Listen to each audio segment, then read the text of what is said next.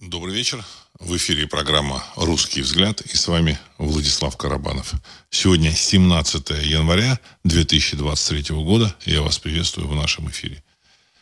Тема сегодняшнего выпуска – события и комментарии, ответы на ваши вопросы и дальше как оно пойдет. Вот.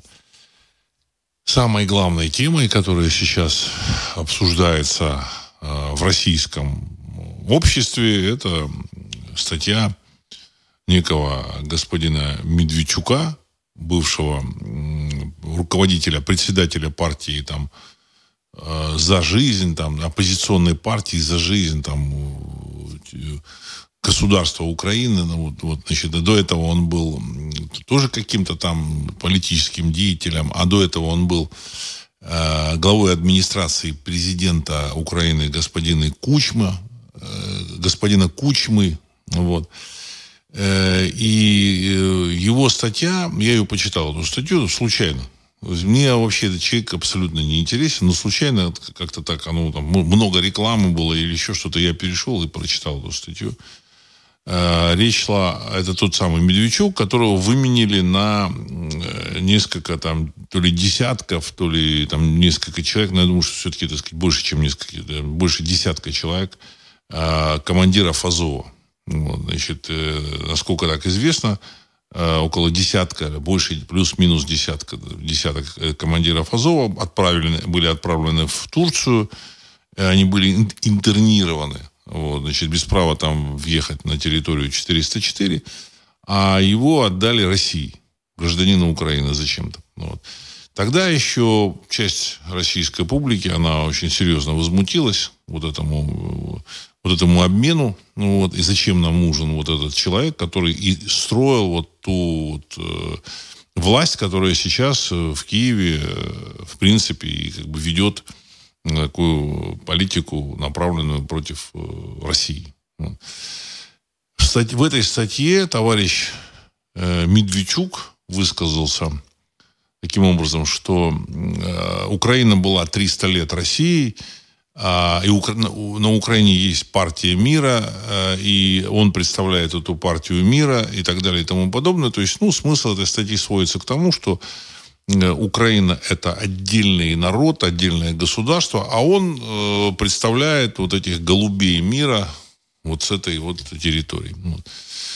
Все это в корне обозлило публику в России, вообще, так сказать, его посыл, вообще, так сказать, вообще то, что этот человек подал голос свой, оно обозлило публику. Я читал, значит, там комментарии различных людей, которые там, ну, на русской весне, там они как бы, значит, там журналисты, там тележурналисты, которые высказали свою позицию по вот, вот этому, по, по этому материалу этого господина Медведчука. Ну. И смысл в том, что э, люди рассмотрели в этом в этом послании этого Медведчука э, подготовку предательства в отношении э, России и русского народа. Почему предательство? Ну, потому что заявление о том, что Украина была 300 лет с Россией, это, в общем-то, так сказать, элемент вот этого, так сказать, это, это краеугольный камень этого предательства.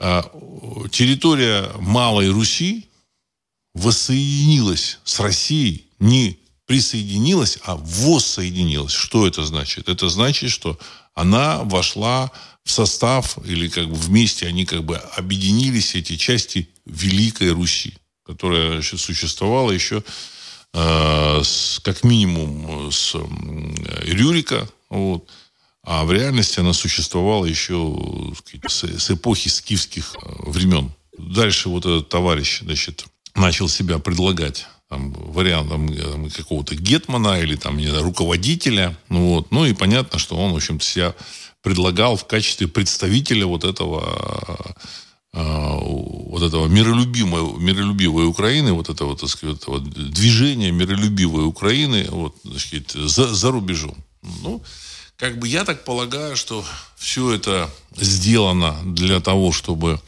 организовать предательство русского народа, ну вот и России. И все вместе, э, знаете, как бы опыт э, в России уже такой серьезный политический опыт у русского народа, ну вот у общества. И люди очень четко, чутко это как бы поняли.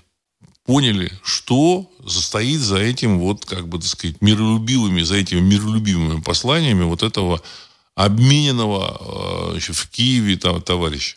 Вот. И вообще все, что происходит вокруг вот этого конфликта, ну, вот, при том, что это часть глобальных, глобальной игры, вот этот конфликт, если кто-то сосчитает, что этот конфликт является главным в мире, то это, в общем, не совсем так. Это один из эпизодов того, что происходит в этом мире. Вот.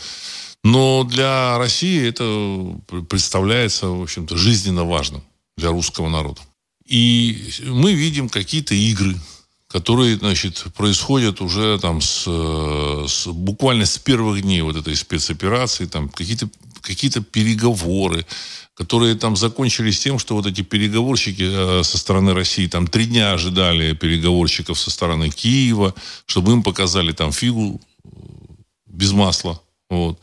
Потом они ожидали там каких-то там результатов в Турции. Вот.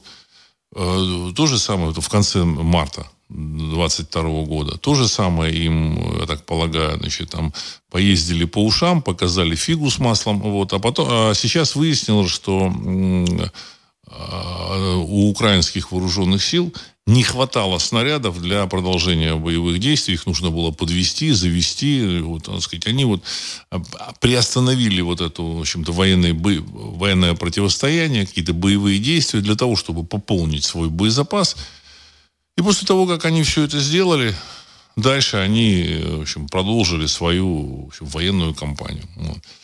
А товарищи-переговорщики остались э, с фигой. Вот. Но здесь, знаете, какое я хочу сказать, что товарищи-переговорщики, они, возможно, так и задумывали. Они так и задумывали. Ну, потому что э, в российской э, полити... правящей вертикали огромное количество людей, заинтересованных э, в каких-то своих личных там, каких-то делах, своих каких-то как бы, финансах, там, которые у них есть. Вот. Это люди, которые находятся непосредственно в этой вертикали. То ли это в МИДе люди находятся, то ли еще где-то эти люди находятся. И поэтому я еще, так сказать, самый, в самом начале вот этой э, э, специальной военной операции говорил, что Россия в принципе проиграть не может. Но в Россию всегда подводят различные предатели. Вот. Причем предатели, они, это не новое какое-то понятие, они были еще там и там, в 18 веке, и в 19 веке, и в 20 веке. Вот.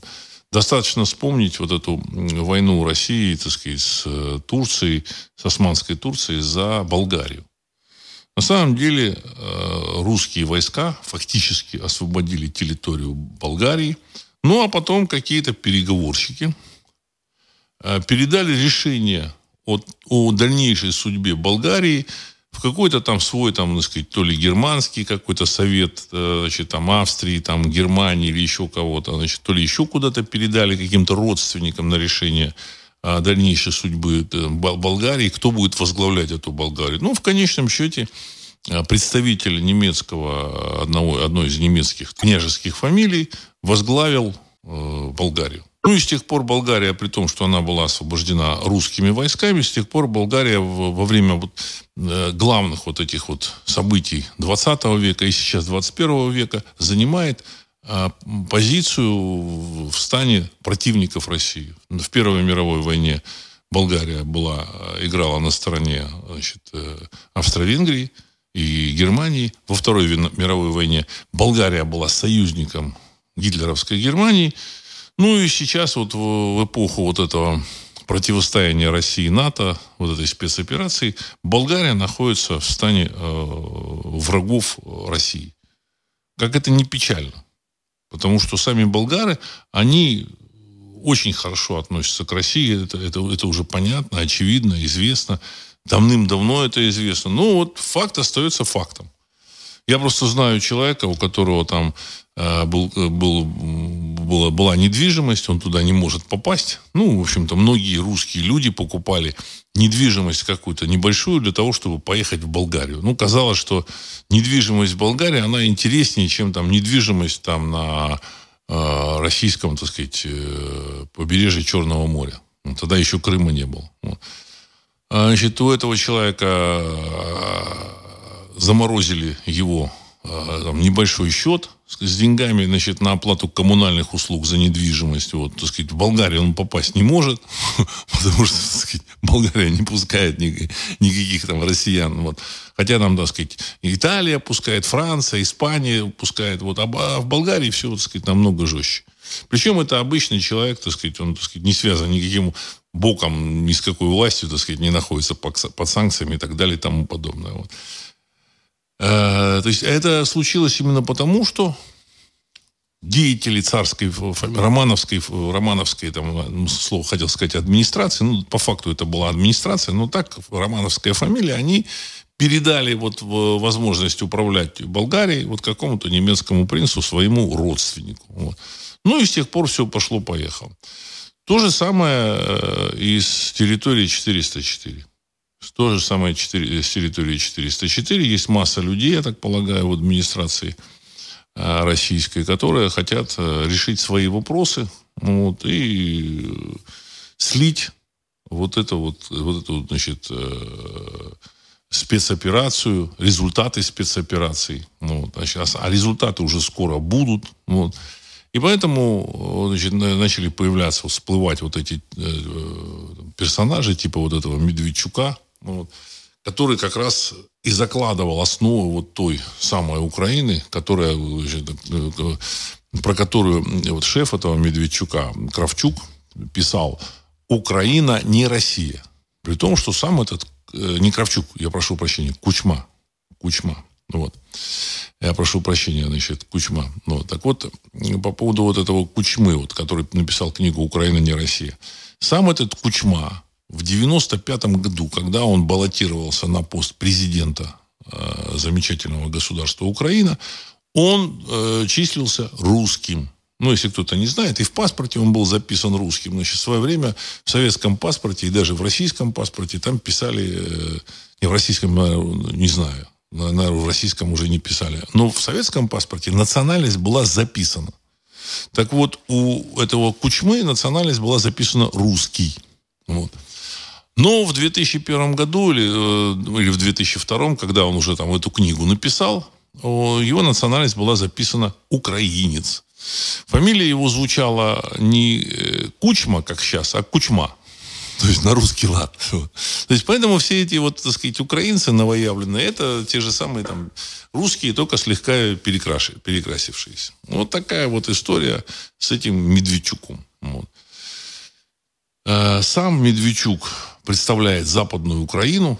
Это он, его отец родом оттуда, хотя родился он в Красноярском крае, и поэтому не случайно он, в общем-то, играл там как бы такую серьезную политическую роль э, на, на, на территории, сказать, в политической жизни Украины.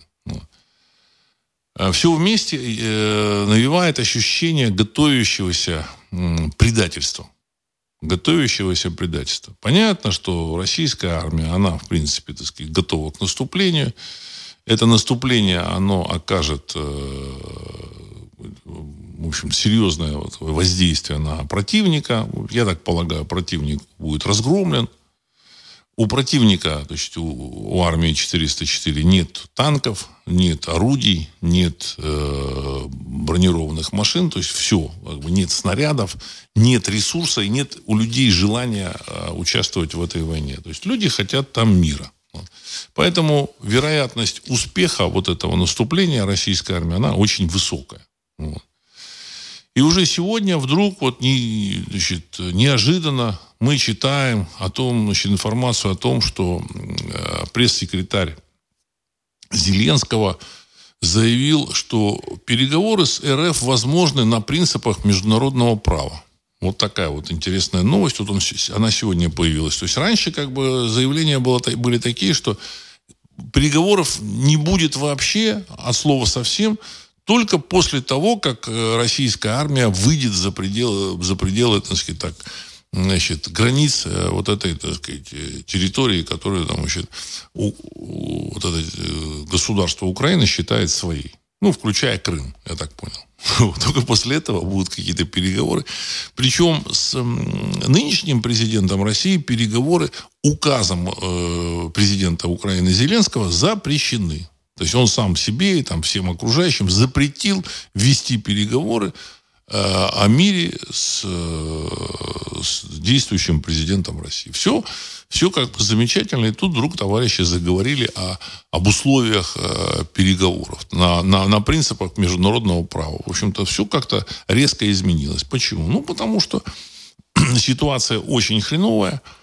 Э, масса людей которые, сказать, поехали в благословенную Европу с Украины, как бы беженцев, которых там, сказать, пытались в Европе удержать, кого-то даже, значит, кого-то даже там удерживают, там дали какую-то работу, пристроили, но тем не менее эта масса людей возвращается в Россию. Понимаете, вот, значит, ну, мне просто рассказывали вот историю. Значит, э, там женщина, она сама э, с Донецка, но с той, с той части Донецка, которая находила и, до сих пор находится под контролем э, ВСУ, украинских войск. Э, значит, к ней приехала сестра, Значит, она находится, живет в России уже достаточно давно, там 10 или 12 лет. Поэтому, значит, ну, как бы она настроена абсолютно патриотично, значит, по отношению к России. Вот, значит, она имеет российское гражданство. Вот. А к ней приехала сестра вот с этой территории, которая там жила последние там, значит, ну, время. Вот, с Украины. Через Украину. Она уехала, потому что ну, там какие-то боевые действия уже идут, жить невозможно, поэтому уехала. Сестра э, с такими ну, взглядами достаточно антироссийскими значит, приехала, вот, значит, ну, там пару месяцев назад. Через э, месяц после просмотра там программ российских телевизионных программ, мне просто это все рассказывали. После просмотра вот российских телевизионных программ, просто после того, как человек отошел от а, информационного вот этого, так сказать, а, потока а, СМИ, украинских СМИ, человек отошел и стал, в общем-то, думать э, более адекватно. Более адекватно, в общем-то, так сказать, нашел работу, значит, э, с нормальной, с нормальной оплатой получил работу. Вот. Значит, э, э, человек, он, в общем-то, там на Украине занимал какую-то там, ну, небольшую должность такую управленческую, но тем не менее. Вот. Он ему и в России предложили этому, так сказать, этой женщине. Вот. Значит, у нее прошла вот это анти, антирусское, анти, антирусское настроение прошло. Но самое интересное не в этом. Самое интересное, что у этой вот, значит, э, украинки, вот, ну, она русская, вот, русская, э, друзья уехали в Германию. И вот спустя там пару месяцев жизни вот в России, как бы она начала там, так сказать, она приходить в себя, начала там восстанавливать свои контакты, и она выяснила, что ее друзья, которые были настроены жестко антироссийски, жестко, которые уехали в Германию, выяснилось, что они тоже приехали в Россию. Приехали в Россию и начали рассказывать э, такие нелицеприятные вещи про Германию. Вот. Они стали российскими патриотами. Понимаете, так сказать, для нее это было шоком. Она-то думала, что это она, в общем-то, такая.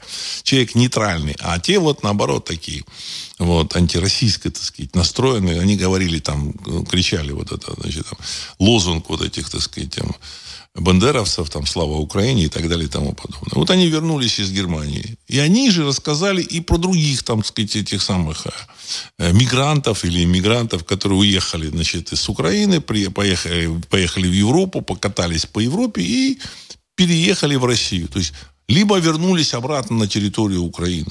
То есть, они выяснили, что Европа это, э, это сказать, территория, да, из США, там приехали из США, тоже вернулись. Вот, знаете, самое интересное, что из США вернулись еще там какие-то знакомые. То есть они выяснили, что на этой территории живут люди.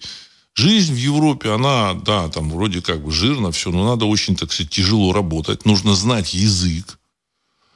И, э, в общем, так сказать, в западном мире огромное количество сложностей, которые они вообще, так сказать, не, не в состоянии были э, значит, э, преодолеть. То есть им вроде там и помогли, и все, и какие-то деньги даже, даже давали. Но они не в состоянии были преодолеть. Ну, плюс, значит, на людей там, угнетающе действует европейская еда. Дело в том, что Кубань – это все-таки, так сказать, территория, где очень качественные продукты были. Вот в любое время. А, ну, все вместе оно подействовало таким образом, что люди в общем, через Европу, через Америку приехали либо обратно на Украину, либо э, в Россию. Вот такая вот интересная история. Вот. То есть э, драйв у населения э, Украины, которым там промывали там 8 лет мозги, он прошел. Он прошел. Э, пропаганда работает с ними, но тем не менее реальность, она берет свое, свое, в общем-то, объективную реальность э, в сознании этих людей. И поэтому э, желающих сражаться против российских войск там, в общем-то, становится меньше не только, так сказать, вот на, на тех, кто на, на фронте, вот вооруженных людей, но и обыватели. Обыватели, которые на диване, они, в общем, самые такие активные э, сторонники борьбы там до последнего украинца, значит, были. А после того, как они почувствовали, что, в общем-то, Европа, Америка, она, в общем-то, их сильно не ждет, они как-то у них вот этот э, запал такой патриотический, ну, псевдопатриотический, он пропал. Он пропал. Вот. Соответственно, в, том же самом, в той же самой администрации э, киевской власти, в общем-то, они как бы сканируют э, настроение населения, тоже это все понимают. Им нужно решать как-то вопросы. Ну, плюс там электричества нет, плюс там, там ну, с работой там понятно, там ничего нет. Э, значит, не, впереди неопределенности, поэтому они начали уже искать формы э, как бы какого-то, каких-то переговоров. Вот. Один из руководителей э, администрации президента Украины заявил о том, что, вы знаете, вот нам предлагали пойти по корейскому варианту по корейскому варианту. Ну, по корейскому варианту это поделить Украину на, на две части. Ну и так далее и тому подобное. Вот. И, соответственно, всплыл вот этот Медведчук. Что здесь я хочу сказать? Вот свое мнение. На самом деле э, нужно смотреть не только в настоящее, но и в будущее. Э, коли Россия на, начала эту кампанию, то эту кампанию ей нужно завершить на тех условиях, которые она заявила. Почему? Потому что если она не будет завершена, эта компания, то э, один из ходов вот этого, так сказать, этих ну, глобальных кукловодов и украинских вот исполнителей ходов по э, уничтожению э, собственных военных, когда они бросали людей там, значит, в атаку и положили там, значит, то ли 150, то ли 200 тысяч они положили, может быть, 150, я не знаю, значит, и раненых там, которые выбыли из, из э, вооруженных сил Украины, там до там, 300 тысяч, все вместе и раненых, и, и убитых, там около 400-500 тысяч. И это было сделано для того, чтобы э, создать разрез между жителями России и, значит, и жителями Украины. Ну, и там, и там живут русские люди, но разрез нужно было создать, столкнуть этих людей. Столкнуть. Этот разрез, он, в общем-то, вот гибель людей и вот эти вот, так сказать, там раненые, искалеченные, этот разрез очень серьезный. И если э, территория Украины сохранится как, как бы, в общем-то, так сказать, такая полунезависимая даже, даже полунезависимая, вот, то в этом случае пропаганда будет работать, э, накачивать этих людей э, информацией о том, что Россия уничтожила там, сотни тысяч вот этих вот, так сказать, мужчин украинских. И рано или поздно, значит, эта ненависть, которая, которая там она подпитывалась, вскармливалась, эта ненависть, она будет, она будет находить какие-то свои формы, а, и в конечном счете, там лет через 15-20 дети тех, кто, так сказать, погиб со стороны Украины сейчас, они начнут воевать с Россией. Вот. Это, это, это понятно. А, но я говорил о том, что в свое время, что, что такое история. Тот человек, кто управляет историей, тот управляет настоящим. Но для того, чтобы управлять историей, нужно эту территорию контролировать. Потому что э, вот этот разрез, сделанный, как бы заложенный, он еще не сделан, он заложен. Вот. А на самом деле его можно, если, так сказать, это будет находиться в информационном поле России, то его можно э, совершенно по-другому в общем-то, объяснить и интерпретировать именно так, как оно есть. Что этих людей бросали, уничтожали для того, чтобы сделать разрез между э, жителями значит, территории Украины и жителями территории России. То есть э, контроль над этим информационным пространством, ну, территорией, соответственно, информационным пространством, он, он просто необходим. Понимаете, так сказать. Хочется как каким-то этим переговорщикам это, не хочется, он просто необходим. Выйти вот так, чего-то там поделив, невозможно. Понимаете? Вот это такой печальный, но реальный факт, которого, от которого отмахнуться нельзя. Понимаете? Вот. И э, я так полагаю, что все-таки значит, там в Кремле кто-то это все понимает, но силы, которые пытаются продавить, продавить вот этот, там сказать, раздел территории Украины, вот, эти силы, они достаточно сильны, у них есть ресурсы, возможности, лоббистские возможности рычаги власти, то есть это люди, которые находятся там около власти, при власти. Я не знаю, кто это. Я вообще, я хочу сказать, там меня начинают тут в чем-то упрекать. Я вообще, так сказать, стараюсь, не то, что стараюсь, я никогда ни разу не оскорбил никого, так сказать, ни из российской власти, ни из э, европейской власти, американской, вот, значит, ни из власти, так сказать, там, киевской, даже, даже так. Вот все все равно, так сказать, в парламентских выражениях э, это все э, как бы так, как ну, значит, позволительно в, в нормальной дискуссии. Даже вот, значит, там, президента Украины э, назвал там, в общем-то, клоуном. Вот. Но это его профессия ре, ре, реальная, понимаете, так сказать, да. Все в парламентских выражениях. И здесь мы должны понимать, что а мы под, подходим к какому-то такому вот кульминации событий. Ну, возможной кульминации. Может быть, там не будет этой кульминации, значит, там отложат там решение, отложат там наступление или там, я не знаю, значит, там проснется там на Украине какой-то драйв, там, они захотят там или придумают что-то еще, я не знаю. Но мне кажется, что мы под, подходим к этой кульминации. Запад, вот, ну, значит, у нас там в России обожают э, политологи такие прокремлевские, они обожают говорить о том, что, значит, там Запад подпитывает Украину, борется с Россией, так сказать, и так далее и тому подобное. И вот сейчас он поставляет тяжелое оружие там Украине. На самом деле, если так посмотреть, вот, ну, реально, то, что делает Запад, он э, делает просто, чтобы, ну, совсем не сказать, что они ничего не делают. Потому что там 14 танков, вот, и вот э, британцы собрались поставить вооруженным силам Украины, это, это ничего. это, это, ну, не совсем ничего, но это, ну, почти ничего. 14 танков, когда там было уничтожено там 3,5 тысячи там, украинских танков, 3,5 тысячи танков. Что могут дать 14 этих танков Challenger 2 британских? Ничего. Что могут дать 12 этих польских леопардов, которых еще не поставили? И челленджеры, возможно, тоже не поставят. И вертолеты не поставят. Все это разговоры. И даже вот этот Патриот, этот э, э, противо, ПВО, противовоздушную систему Патриот, которую там американцы якобы поставят, ее, этот Патриот тоже не поставили.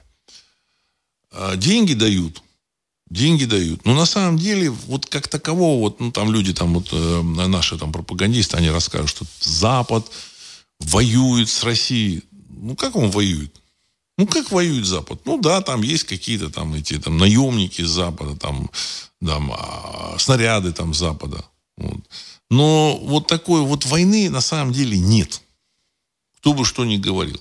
Вот. При том, что да, это все, в общем-то, очень так для России значит, э, преодолеть вот эту блокаду сложно. Вот.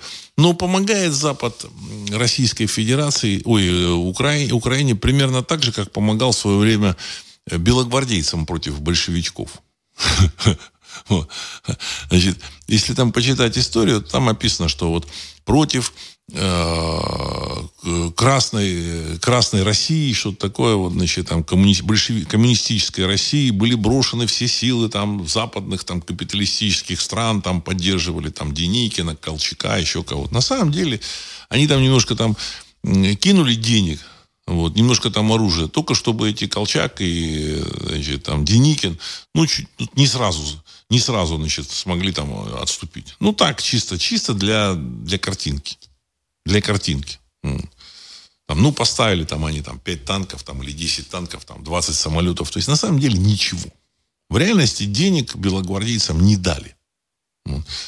Украине денег дают, но, опять же, я так полагаю, что большая, большая часть денег утекает обратно значит, тем, кто дает. Вот, значит, из оружия дают в основном хлам.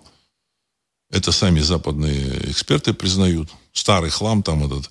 Из Америки собираются прислать э, боевые машины пехоты Брэдли. Вот. А, это образец вооружения, это вооружение, созданное в 1958 году.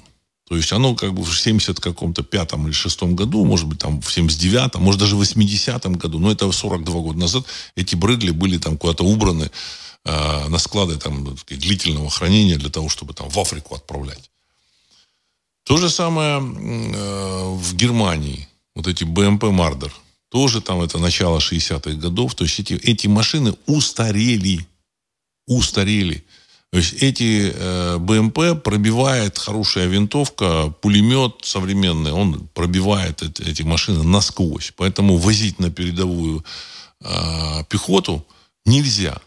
Значит, э, вот этот Яков Кедми, он там где-то значит, э, в одном из э, интервью или там в одном из ток-шоу сказал, что на самом деле вот эти машины были запрещены в Израиле к, к использованию в, вблизи линии фронта. Запре... запрещены. То есть людей в них к линии фронта подвозить нельзя. Разница между этим Брэдли и там, я не знаю, каким-нибудь этим э, пикапом Митсубиси без всякого бронирования, она не очень большая. Ну, только Mitsubishi немножко пошустрее, по, по маневреннее, значит, и там может там по хорошим дорогам ехать быстрее и так далее и тому подобное. Вот.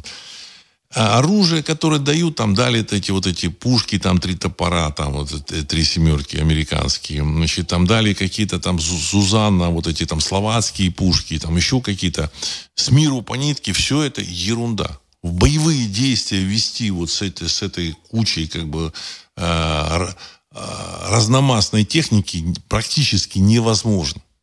Понимаете? Поэтому, на мой взгляд, идет процесс а, раздела Украины или передачи России. Почему? Ну, потому что территория, на которую занимает государство Украина, это территория бывшей Российской империи, и бывшего Советского Союза, который был искусственно разделен между там, Россией, Украиной, Белоруссией, ну и там, так сказать, Казахстан, там, Средняя Азия, это как бы, так сказать, Средняя Азия, да, это как бы, так сказать, отдельный мир, отдельная, так сказать, история. За Кавказе тоже отдельный мир, отдельная история, все, так сказать, совершенно отдельно. Вот. Но Украина, Белоруссия, Россия это, в общем-то, так сказать, один массив, одна территория, одно, одна история, один народ. Ну, с разными вариациями говоров. Если кто-то там считает по-другому, я думаю, что он просто как бы грешит против, так сказать, объективной реальности. Вот и все. Ни больше, ни меньше. А, так, ну, зачитаю ваши вопросы, комментарии для того, чтобы, в общем-то. Так, Константин Т. Здравия, Владислав Александрович. Прокомментируйте, пожалуйста, заявление президента Хорватии о том, что Вашингтон и НАТО ведут прокси-войну против России с помощью Украины. Конец цитаты. Уважаемый Константин, на самом деле это э, не столько прокси-война, она, она как бы есть война, вот, но она, э, в принципе, должна увести э, местную публику от того, что происходит вот в этих странах, в Европе и в Соединенных Штатах Америки. В Европе в большей степени, в Соединенных Штатах Америки в меньшей степени. Нужно Э, выпускать деньги, печатать деньги. Ну, печатать не, сейчас не обязательно печатать, просто там на банковских счетах, там, центробанков этих стран, там можно, там, сказать, добавить какие-то цифры, эти деньги нужно раздавать банкам. Э, этот процесс запускает инфляцию. Чтобы эту инфляцию скрыть, э, дай бог, чтобы она была небольшая, но она, в общем-то, есть. Чтобы этот процесс скрыть, вот. А инфляция это означает, что накопление э, немцев, э, американцев, которые лежат там в банке, а там вот те же самые немцы, они большие любители копить деньги, очень большие. Это очень экономные люди. Вот. А они там накопили эти деньги там, на, на, на протяжении там, двух-трех поколений. Вот эти деньги, чтобы у них как-то там, в общем-то, забрать, потому что, ну, если там был миллион долларов нам на миллион человек, у каждого, так сказать, по доллару, вот, А, а если, значит, а, э, услуги и товары, ну, которые там двигаются между людьми, они, в общем-то, так сказать, вот на эту сумму, на миллион долларов. А если, так сказать, увеличить еще там э, количество денег там, в два раза, то 2 миллиона долларов. То есть за те же услуги, за те же товары нужно платить в два раза больше. То есть человек отложил э, доллар, вот, за, э, во время вот этой спецоперации, карантина, э, его деньги, значит, э, вбросом вот этой денежной массы, они уменьшились в своем, в общем-то, так сказать, своей покупательной способности.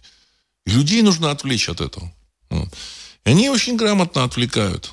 Ну, стараются, во всяком случае. Вот, значит, население Европы там, смотрит там события с Украины, э, оно, в общем, с пониманием, ну, в кавычках, относится к тому, что цены, цены на, там, на бензин там подорожали, на топливо подорожали, на что-то еще. Ну, понятно, что, значит, э, надо как бы Россию тут глушить или гасить.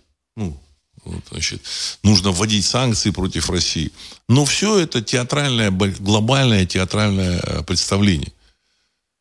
Потому что нужно э, Европу и Америку перевести в другой формат экономики. Та экономика, которая была, она уже, в общем-то, не может э, быть самодостаточной. Нужно, значит, там, снизить зарплаты, нужно повысить цены, и нужно, в общем, бороться, сказать, конкурировать в современном мире – с такими странами, как Китай, Малайзия, Япония. Ну, Япония, я не знаю, там Корея, Южная Корея, значит, еще масса там этих, э, так сказать, азиатских, американских, так сказать, стран, в том числе и с Россией, потому что они выпускают, значит, достаточно качественную продукцию и намного дешевле. Потому что, значит, дешевле ну, насчет России я не буду говорить, но вот в этих странах там а, азиатских, там госаппарат значительно дешевле, рабочая сила дешевле, там какими-то вот этими всякими социалистическими мульками а, не, не, не обвешено вот, это, вот, вот этот бюджет. Вот. И поэтому они более конкурентны. Более конкурентны. Я вот как-то рассказывал там, в общем-то, вот этот самокат э, электрический. Вот Э, китайский самокат, ну, условно говоря, стоит 30 тысяч. Европейский, кто-то там выпускал самокат европейский, я его, правда, никогда не видел, мне просто говорили. Он стоит 300 тысяч. Знаете, везет, везут они примерно одинаковое количество килограммов. Ну, может быть, европейский самокат там э, проживет там три года, а китайский там полтора года. Ну, вы знаете, мне кажется, проще, так сказать, через полтора года купить еще китайский самокат за 30 тысяч э, рублей – и кататься еще полтора года, а потом еще, еще новый купить. Чем, значит, там три года кататься на европейском? Ну, там масса вот таких эм, системных проблем в европейской, американской экономике. Соответственно, нужно все перестраивать, причем перестраивать так, чтобы, в общем-то, местное население, публика э, значит, не заметила этого или, в общем-то, так сказать, найти виновных в этом. Только не себя, любимых. Поэтому расставили вот этих кадров – там, Шольца, Макрона, вот этого индуса, а, э, Риши Сунака.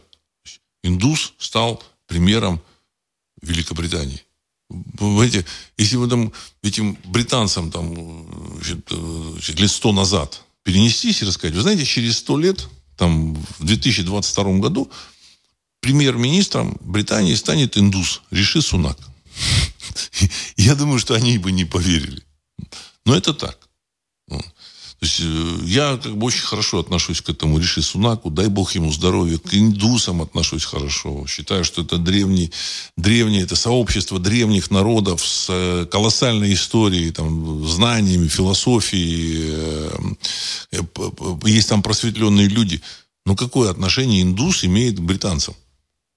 Никакого отношения не имеет. Что, сказать, среди британцев не нашлось ни одного человека, который может стать премьером? Ну, смешно. Так, еще давайте э, вопрос. Поэтому, когда мы говорим о том, что значит, э, там, президент э, Хорватии говорит о том, что Вашингтон ведут в прокси-войну, ну, он воспринимает все так, так, как он видит. Это на самом деле так. Но главная цель это не прокси-война против там, России с помощью Украины. Главная цель – отвлечь свое население. Патрик, главная причина, по которой Кремль не хочет забирать свою Украину, в том, что там, кроме 20 миллионов пенсионеров, больше ничего нет. Платить им нечем. Бюджет РФ просто треснет по швам за полтора-два года. Отсюда все эти пляски вокруг, вокруг да около. Они просто ждут, пока все пенсионеры на Украине вымрут. Конец цитаты. Ну, они как бы... Я думаю, что в Кремле тоже это понимают, и поэтому они, в общем-то, пытались а, отпихнуться от Украины. Но, понимаете, другого выхода нет. Нет другого выхода. Э, понятно, что там пенсионеры, но с другой стороны, в России пенсионеры что? Много денег получают. В России пенсионер получает 150 долларов. 150 долларов. Примерно в 10 раз меньше, чем американский пенсионер или там европейский, какой-нибудь немецкий. Это смешные совершенно деньги. Просто смешные. Значит, вот. Э, а с, с Украиной, ну, придется этот вопрос решать. Значит, э, и в первую очередь решать нужно не за счет там того, значит, чтобы вешать там каких-то там э, потребителей на российскую экономику. Нужно решать вопрос с российской экономикой. Почему она э, существует только за счет продажи там нефти, газа, леса и так далее и тому подобное? Почему российская экономика не, не, в российской экономике не создано условий для производства? Понимаете? Понятно, что в Европе там берут там этот НДС, там европейский 20%. Вот а, потому что у Европы нет газа, нефти, там, э, леса, там вообще много чего нет. Рыбы нету, там, э, полезных ископаемых, там, никеля, там, золота там нет. Э, ну, мало чего есть. И поэтому для того, чтобы кормить их бюрократический аппарат, нужно э, собирать налоги с, с, с производственников. При том, что в Европе великолепная инфраструктура, очень низкие кредитные ставки – и, в принципе, Европа э, за счет там, технологического преимущества может каким-то образом эти налоги собирать. Но даже вот в Европе вот эти налоги, они, в принципе, так сказать, э, сыграли удушающую роль для их экономики, и часть их производителей перебираются в США. А в США, в Америке им пообещали там какие-то скидки, какие-то преференции и так далее и тому подобное. И поэтому целые компании перебираются в США. Потому что в Америке нет таких налогов. Нет. Байден, ой, Трамп, он снизил американский корпоративный налог, э, там был там 25%, вот, или что-то около этого, он, или даже, даже 30 был. Вот. Но опять же, там кучей там этих возможностей их снизить он э, сохранил. При Трампе налоги были приняты в размере 15%. То есть в США нет НДС, только в каких-то штатах есть там налог с продаж. И налоги 15%. То есть, грубо говоря, если там впрямую посчитать, то в Америке налоги примерно в три раза меньше, чем в той же самой, так сказать, России. До революции Россия не собирала налогов с населения. Хватало только вот этих вот эм, промысловых налогов там, с добычи там, леса, золота, э, там, рыбной ловли, ну, так сказать, там, земли и так далее и тому подобное. Промысловых налогов не было. Ой, не промысловых а налогов, там тем более с оборота, не было вообще никаких. Революция началась только значит, после того, как были, кстати, на крупные предприятия объявлены налоги, я вам об этом говорил.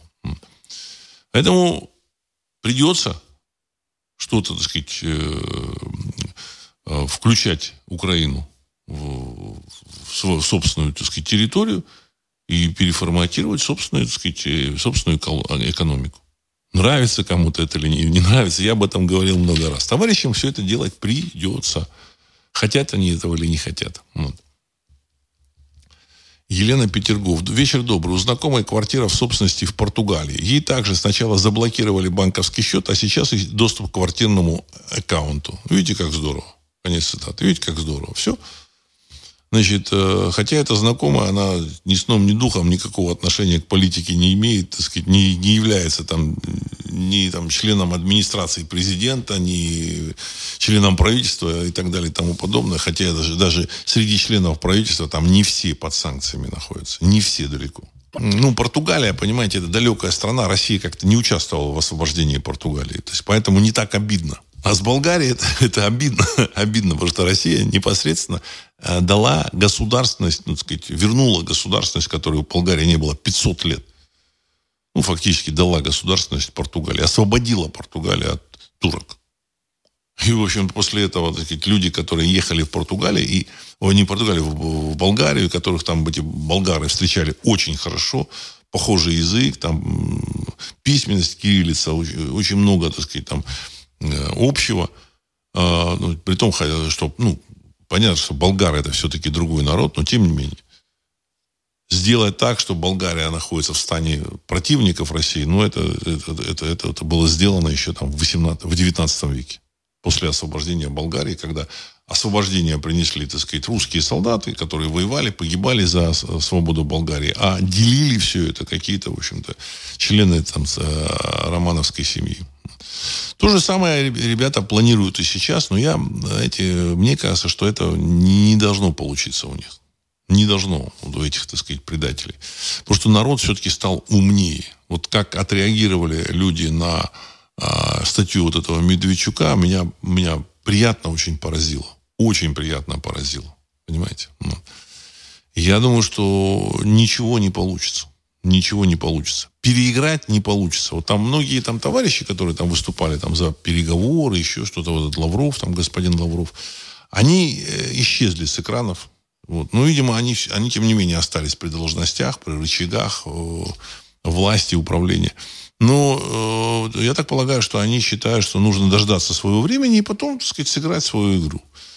Но, с другой стороны, я думаю, что ну, население в России, публика в России, общество в России, обществом является не только, так сказать, обычный обыватель, но и те люди, которые составляют этажи власти, военные, там, в общем-то, управленцы. Ну, вот. Эти люди уже понимают, что, а, что, чего можно от них ожидать, и, на мой взгляд, они не допустят этого. Ну, во всяком случае, постараются не допустить. В России там всякие чудеса могут быть. Мы знаем непосредственного влияния на экономику, ну, на, на политику России мы не имеем. Это как бы медицинский факт. Так, Генри, а какой смысл от каких-то переговоров после всего, что произошло? Конец цитаты. Никакого смысла, конечно, нет. Значит, нужно решать вопрос окончательно. Но, опять же, еще раз хочу сказать, в России есть в политической системе вот эти вот э, свои там, в общем-то, предатели, у которых свои интересы, у них личные интересы, глубоко личные, у, которые сейчас затаились и ждут момента, чтобы там выскочить и решить вопрос в, ту пользу, в свою пользу или в пользу своих там хозяев, условно говоря. Так. Сергей, по поводу разреза между русскими и окраинцами. Так он э, и есть, и теперь э, он со стороны русских. Теперь крайне сложно объяснить русским, зачем им окраинцы. Так что гипер а внушаемым окраинцам теперь не знаю, чем помочь. Причем все, все сделали они сами. Конец цитаты. Уважаемый Сергей, ну, не, не, не пытайтесь судить этих людей, так сказать. 95% э, населения этой окраины это обыватели, которые Э, в интересах собственной безопасности будут там даже там, как бы сказать, там, какие-то лозунги выкрикивать там, в общем-то, э, за украинские, бандеровские, значит, вот.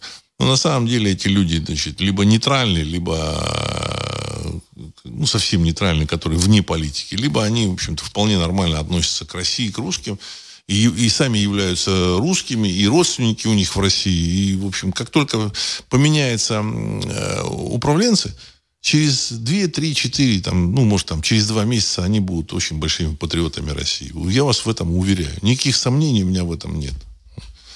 Поэтому э, строго к ним относиться не нужно. Не нужно строго относиться. А, огромная масса людей, она, в общем-то, э, плывет по течению.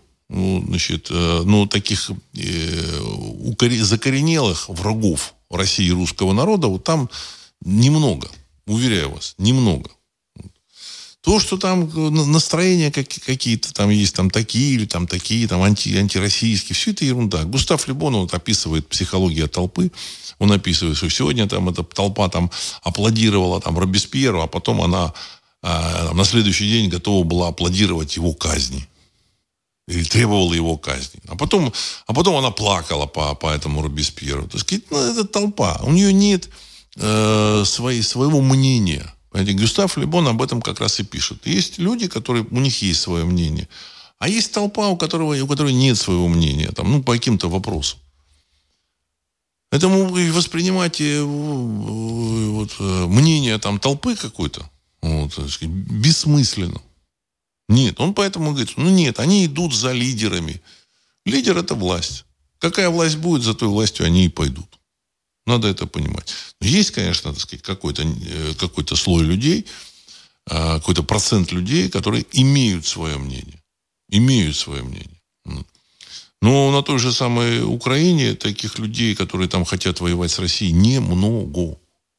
Если бы у них не было бы помощи э, гигантской, колоссальной помощи, ну, отношении, э, я вот э, хотел сказать, что Запад дает немного, но для Украины это много, им кажется, понимаете. Помощи, так сказать, там дали там вот этих там железяк кучу, каких-то денег, принимают их на Западе. Им, значит, им там попало, попали какие-то деньги, платят 100 тысяч гривен этим вот воюющим. Если бы вот этого не было, я думаю, что значит, там и никакого сопротивления бы не было. А слова совсем. Понимаете? Для Запада это, конечно, так сказать, э, небольшие деньги, они больше откупаются, больше, значит, эм, э, для, ну, не то чтобы совсем для галочки делают. Конечно, они хотели бы, чтобы Россия потерпела поражение, и вот эти западные э, вот эти политики, вот такие вот Европарламента, вот этот Барель, там еще какие-то кадры, они нам выступают, выступали за то, чтобы Россия потерпела поражение на поле боя. Вот они хотели бы, но их хотелки, они никакой роли абсолютно не играют. Да, ну вот пропаганда работает, еще что-то работает. Но тем не менее, все равно покупают и нефть, покупают и газ, покупают еще массу, так сказать, ресурсов из России. Потому что Европа без России существовать эффективно не может. Она будет просто существовать. Она как бы э, зарабатывать какие-то деньги, так сказать, и хорошо жить без России Европа не может. В первую очередь потому, что Россия была поставщиком э, сырья для Европы. Так. Э, Сергей 1956. Хуже того, белое руководство заплатили э, золотом за поставки вооружения от Запада, а Запад золото получил за оружие, а оружие не поставил. Просто кинули белое движение против красных, которые были, были подкреплены немецкими регулярными частями. Конец цитаты. Совершенно верно. Белые золотом заплатили, оружие не получили. Золото это было как, тем или иным способом завернуто так сказать, западными вот этими так сказать, партнерами, друзьями, кураторами. Значит, на самом деле Запад белому движению не помог. Их вполне устраивали вот эти большевички, которые опрокинули Россию э, в, в, в неолит или там в палеолит. Ну. Другой вопрос, то, что произошло э, значит, э, в России, значит, все равно энергия народа, желание народа, в общем-то, жить в своей стране, ну и необходимость для большевистского руководства как-то, в общем-то, сказать, защитить свои табуретки, оно заставило проводить вот эту, значит, там, политику индустриализации, потому что понятно было, что будет война, и если Советский Союз к войне не будет готов, то советское руководство будет э, сидеть в, в подвалах у, в общем-то, сказать, у, у противников.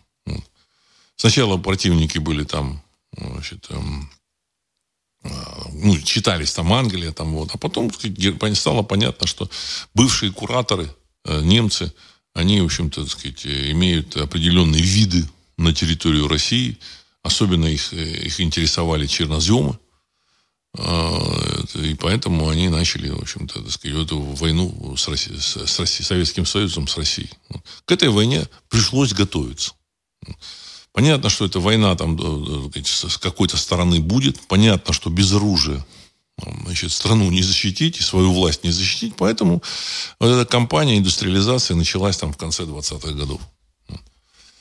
Так, Валерий, много информации с украинской стороны, что боеприпасы, поставляемые из Болгарии, срабатывают лишь треть, хотя многие новые. Болгары с фигой работают, конец цитаты. Вот этого не знаю, уважаемый Валерий. Я думаю, что этого исключить тоже нельзя исключить тоже нельзя. Хотя, может быть, и обычная, обычный брак. Понимаете, так сказать. Болгары, они там легко относятся, так сказать, к, к производству. Это крестьяне, это крестьянская страна. Вот. Хотя они что-то там производят и умеют производить, но тем не менее. Вот. Тем не менее, все равно это люди такие, знаете, как бы сказать, легко относящиеся, так сказать, к, к, к точности производства, там, ко всем этим делам. Поэтому там может быть брак. Роман 2. Я бы не, соглас... не согласился с вами. Именно от мнения народа многое зависит. Я думаю даже, что боги излечивают мозги нашего народа, чтобы произошли изменения. Конец цитаты. Честно говоря, Роман не совсем понял ваш вопрос. Вот. От мнения народа многое зависит. Когда зависит? Когда? Вот 10 лет назад или сейчас? Сейчас, да, многое зависит от настроения публики. Поэтому Кремль, Кремль вынужден плыть за народом. А 10 лет назад, так сказать, э, э, кремлевские товарищи навязывали свою повестку дня, свои, как бы, так сказать, что такое хорошо, что такое плохо, рассказывали про их пропагандисты рассказывали про русских фашистов. Вот то же самое вот Соловьев, который сейчас ведет там э, хорошую программу, хорошее ток-шоу, там интересные люди бывают. То же самое Соловьев, там, когда приглашал того же там Жириновского, там еще каких-то людей там с патриотическим настроем, и против них выступали там всякие, так сказать, либералы, он был на стороне либералов. Это было очевидно. Вот. Сейчас он там переобулся, пере... самое, это хорошо. Это хорошо. Вот. Не все, так сказать, э, переобулись, вот, не все поняли, что мир поменялся, но он перестроился. Перестроился. После 2014 года он активно, активно значит, эволюционировал, и сейчас это э, вообще другой человек. Вообще другой человек. Вот. Но, тем не менее, когда-то это, это был человек, который навязывал другие там парадигмы. Если вы помните. Они там высмеивали этих патриотов. Вот. Э, не всегда, так, сказать, как бы давали им слово, перебивали, прерывали. Вот. Все было разыграно так, что эти вот эти патриоты, так сказать, и люди национально ориентированные, они всячески высмеивали. Сейчас другое время. Появился русский мир – э, товарищи в Кремле, не все, но те, которые, в общем-то, э, главные, они понимают, что в случае поражения России первыми под раздачу пойдут они. Понимаете? Вот. И слово, так сказать, русский равен, равен фашизму, все забыли. А раньше это было, так сказать, русские, там, фашисты, русские, там, нацики. Ну и сейчас продолжают, кстати, использовать по отношению, там, э, к людям с Украины. Хотя это совершенно неправильно. А насчет там каких-то нацики, так сказать. Вот. Это сепаратисты. Это сепаратисты. На самом деле, значит, э, их сепаратистские настроения, они в первую очередь к отделению от э, России. Понимаете? От единой территории России, от единого народа, это сепаратистские устремления. Поэтому сепаратисты нациками быть не могут. Вот. Это наши русские земли. Они всегда были русскими. И во время, в то время, когда находились под контролем Польши, там, и Литвы, и Орды, и Турции, это были всегда русские земли. Поэтому это нужно помнить, и э, попытка от, отделить их от России, она, вот, так сказать, приводит, приводит э, продолжение вот этой, ну, не продолжение, а Э, ну, наверное, там, наверное, продолжению развала Советского Союза. Потому что Украина – это часть Советского Союза была. Это часть советская, советского форматирования мира. Развал Советского Союза – это как раз прекращение советского форматирования мира. Потому что в Советском Союзе был мир отформатирован. Вот здесь Украина, вот здесь Белоруссия, вот здесь там, так сказать, там Казахстан, там еще там какие-то территории. В Советском Союзе все отформатировали. И теперь, так сказать, э, советское форматирование, а форматирование, оно не выдерживает проверку временем. Вот. То есть э, на этой территории, э, значит, для того, чтобы управлять, для того, чтобы объяснить какие-то провалы свои, значит, для того, чтобы какую-то, для того, чтобы какую-то новую морковку выдумать, выдумать, для этого нужно объявить было Россию там врагом, Э, там, причем в общем, каким-то таким адским врагом, там, какими-то орками вот, и так далее и тому подобное, объявить, что на Западе там ждет, ждет, э, ждут там, значит, э, молочные реки, кисельные берега, вот как только, так сказать, Украина войдет в состав там ЕС или там в состав там западного содружества и так далее и тому подобное.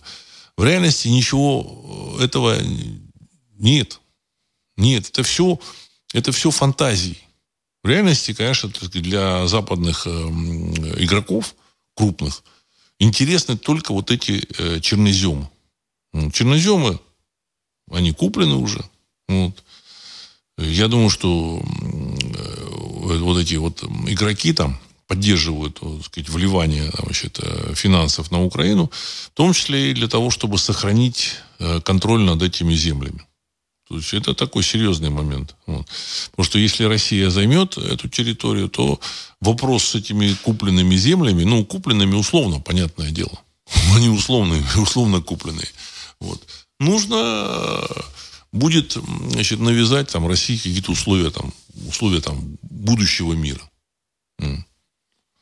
А то, что земля продана, вот эти вот, значит, многие там э, жители Украины, они там до сих пор, так сказать, не верят. Мне как бы, так сказать, вот Владислав Александрович, вы знаете, у меня там вот родственник или там кто-то там не верит, что такое может быть. Ну, ему там статью отправляют, причем с украинской, так сказать, э, с украинского ресурса там 21 года там описано все, чего, как, сколько. Это информация начала, конца 21-го, начала 22 года до начала вот этой спецоперации. И там как раз вот от, э, говорится о том, что 17 миллионов э, гектар земли, э, 52% земли, которая 17 там с чем-то, оно перешло под контроль вот этих трех крупнейших компаний.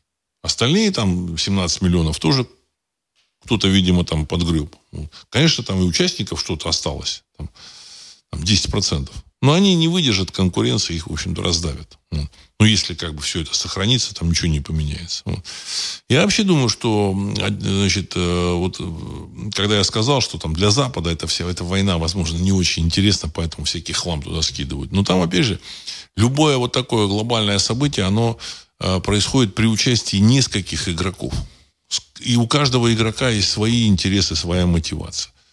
И вот эти игроки, которые купили эту землю, опять же, беру слово «купили» в кавычках, потому что даже по тысяче долларов купить эту территорию, там, по 100 тысяч долларов э, гектар, а не гектар, квадратный километр земли, это, в общем, смешная сумма. Это просто смешная сумма. За 17 миллиардов долларов купить, в общем, 170 тысяч квадратных километров э, черноземов, это, это, не, это не, это, это, это просто, это просто даром взять. Потому что, допустим, те же самые немцы в свое время, вот когда э, Греции там грозил дефолт, э, насколько я понимаю, немцы говорили, что мы готовы за 100 миллиардов евро или даже за всю сумму этого дефолта мы можем собрать деньги. И вот если Греция нам продаст один-два острова. Вот. Ну, один остров, ну, там 10 квадратных километров. 10 квадратных километров за 100 миллиардов евро. Вот это вот адекватная цена. Пусть даже 100 миллиардов квадратных километров за 100 миллиардов евро. То есть один квадратный километр – это 1 миллиард евро. То есть, грубо говоря, 170 тысяч квадратных километров – это 170 триллионов евро.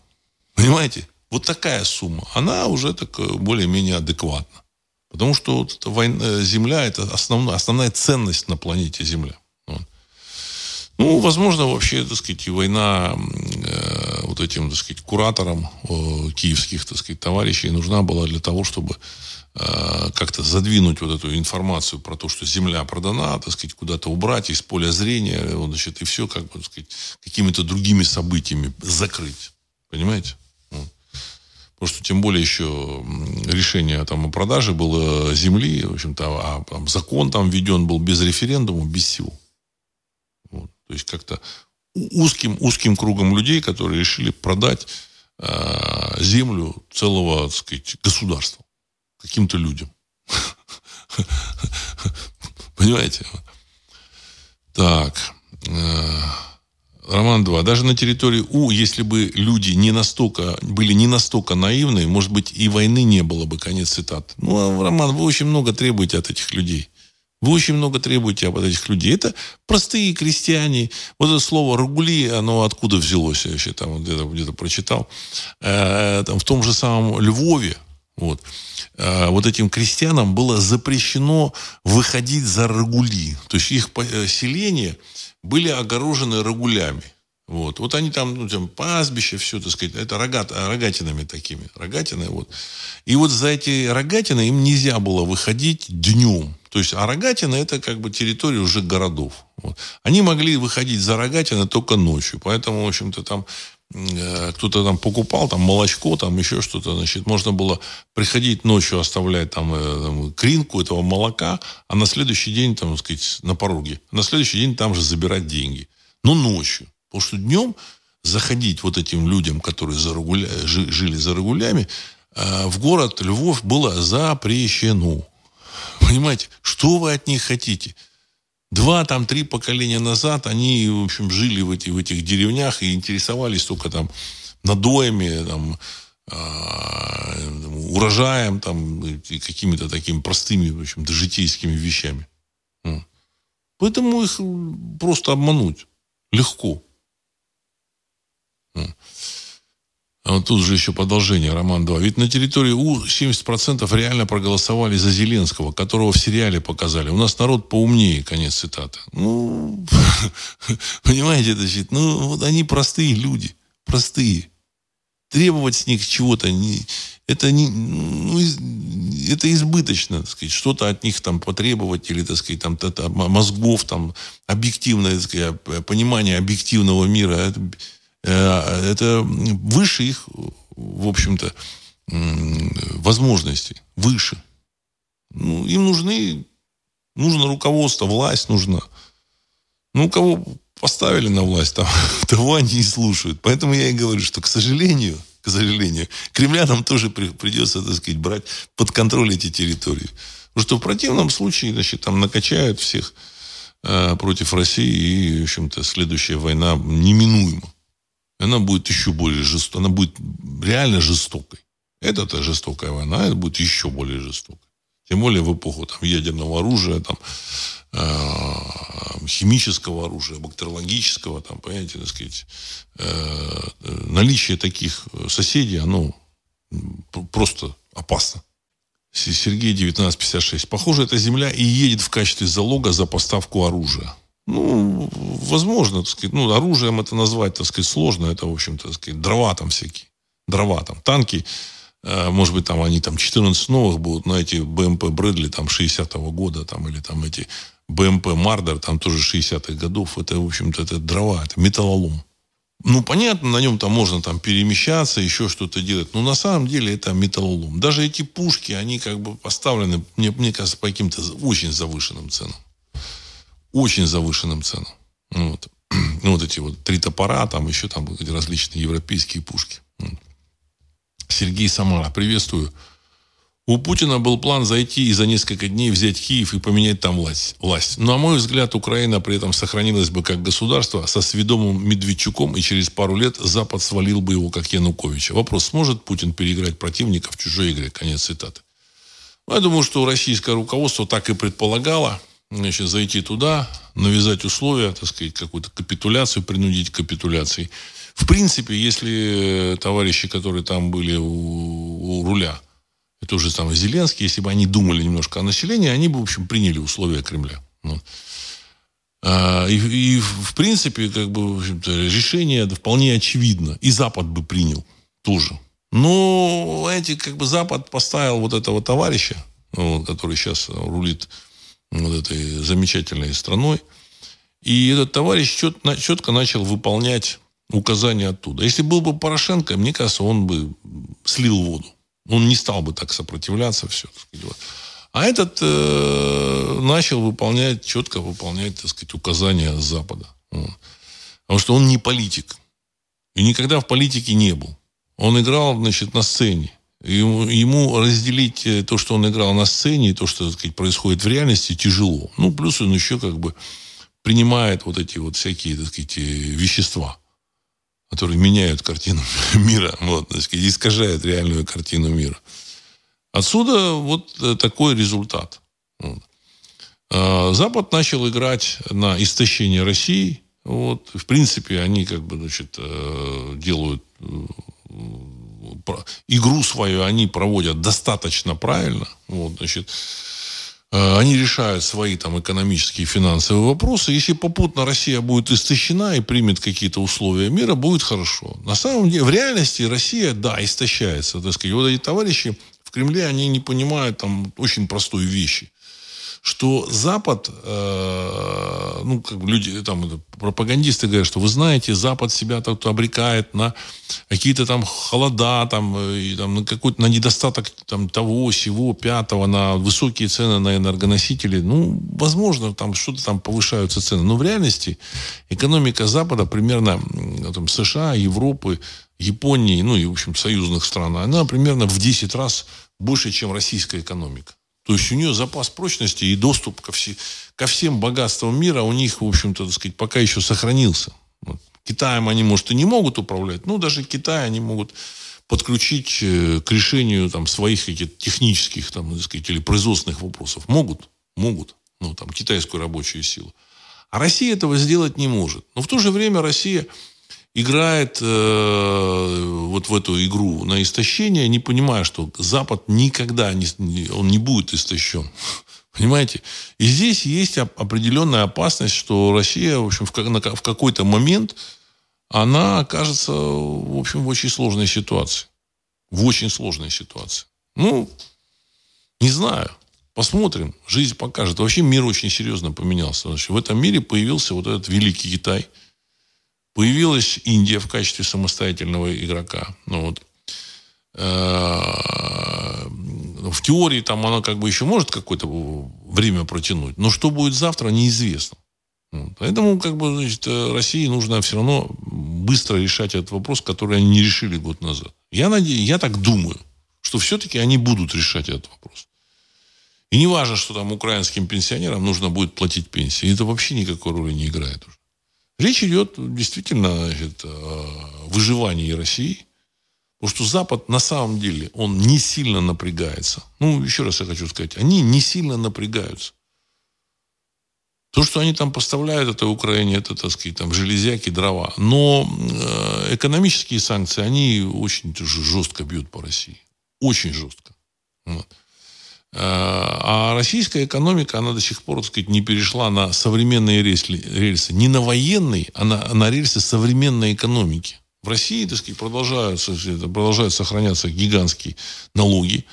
В России а, сохранился гигантский бюрократический аппарат, который там пилит вот эти, так сказать, финансовые потоки, причем неэффективно пилит. Ну, вот. ну а публика, вот я тут вчера смотрел вечером этого, или, или, вчера, не, вчера, вчера, вчера, а может позавчера ток-шоу Соловьева, там выступал один из депутатов Госдумы, он сказал, что вот то, что делает э, Центробанк, и то, что делает там Министерство финансов, выгребая деньги, там куда-то складывая в какую-то кубышку, это в реальности просто это саботаж. В реальности. То есть деньги, которые нужны, крайне нужны экономике, выгребаются из экономики и складываются под какими-то там предлогами в какую-то мифическую кубышку которая там 300 лет никому не нужна. Вот одна кубышка уже там на Западе э, значит, где-то пропала, вот, на там 500, на 600 миллиардов долларов, так сказать, в реальности еще больше.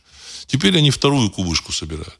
Вторую кубышку. Причем они вытягивают э, из экономики деньги. То есть люди заработали, они заплатили налоги, вместо того, чтобы эти налоги, так сказать, э, или там снизить налоги, или там отправить, так сказать, чтобы она, они вращались в экономике, эти деньги выгребают, и где-то они оседают мертвым этим запасом.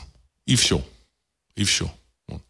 То есть здесь э, мы видим, я не знаю, то ли работу саботажников, то ли работу не сильно далеких людей. Не знаю. Ну, не знаю.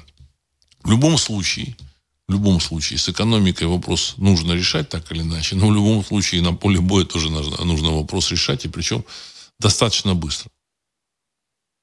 Не знаю, там, э, готовы, не готовы. Мне кажется, так сказать, товарищи готовы. То есть, ну, собрали вы там 500 тысяч человек этих э, резервистов. Ну, как бы решайте вопрос. Ну, посмотрим, посмотрим. Ну, но я думаю, что сегодня мы обсудили там как бы такие самые важные темы. Ну, я высказал позицию с точки зрения там, программы «Русский взгляд» на текущие события. Ну, вот. Я надеюсь, что все будет хорошо, все в руках высших сил. Вот. Я думаю, что высшие силы, они на стороне России. И на этом я хочу завершить сегодняшний выпуск. С вами был Владислав Карабанов. Программа «Русский взгляд». Через несколько секунд композиция «Могучий прилив». Всего доброго.